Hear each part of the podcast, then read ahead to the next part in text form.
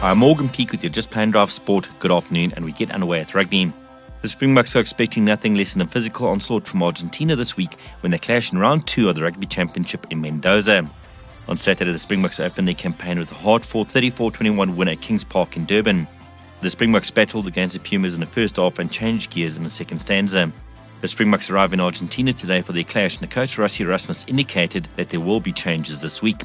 You can ask him, you know, all of them who's gone there, and they know what we're about. Now, we will make a few changes to our team, and it will definitely be a difference to the 28 that goes on tour. There will be a few changes there. Four or five changes in the team will be when we go over there. There's going to be a massive physical onslaught from their side. I, I know they're fuming and, and they want to get at, at us, so they are a totally different challenge. Saturday evening's test at Estadio Malvinas kicks off at 10 past 9. On to football. Bloemfontein Celtic have rubbish reports that they will be releasing the defender Lorenzo Godinho to return to Kaizer Chiefs. Makosi put in a request to see the lone player return to Naturena to help their woes in defence. Phunya Selesele conceded that Bobby Motaung has personally asked for the player's return. However, they will not be releasing him as it is a breach of the agreement. Meanwhile, Celtic's next game in the PSL will be against Amakhosi next week, and a coach Steve Komphela told OFM Sport that they must forget about their first three wins.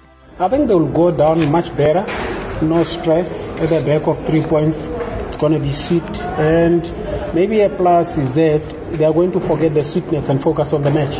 If you had this match in three, four days, they would still be thinking that no, no, no, no. We won, and as a result, the next one. So the memory is going to be wiped. We're going to start from scratch.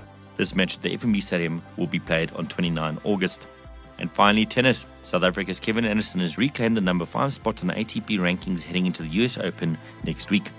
The big serving South African, who is the finalist at Flushing Meadows last year, climbed one spot in the rankings after losing round 16 to David Goffin of Belgium in the Cincinnati Masters. His result was good enough to remain in the race for London for the year-end top 8 player ATP World Championships. The champion in Cincinnati, Novak Djokovic, climbed four places to sixth in the world, while Rafael Nadal, Roger Federer, and Alexander Zverev remain the top three in the world. And that's the sport. For the latest sport news updates and more, visit ofm.co.za.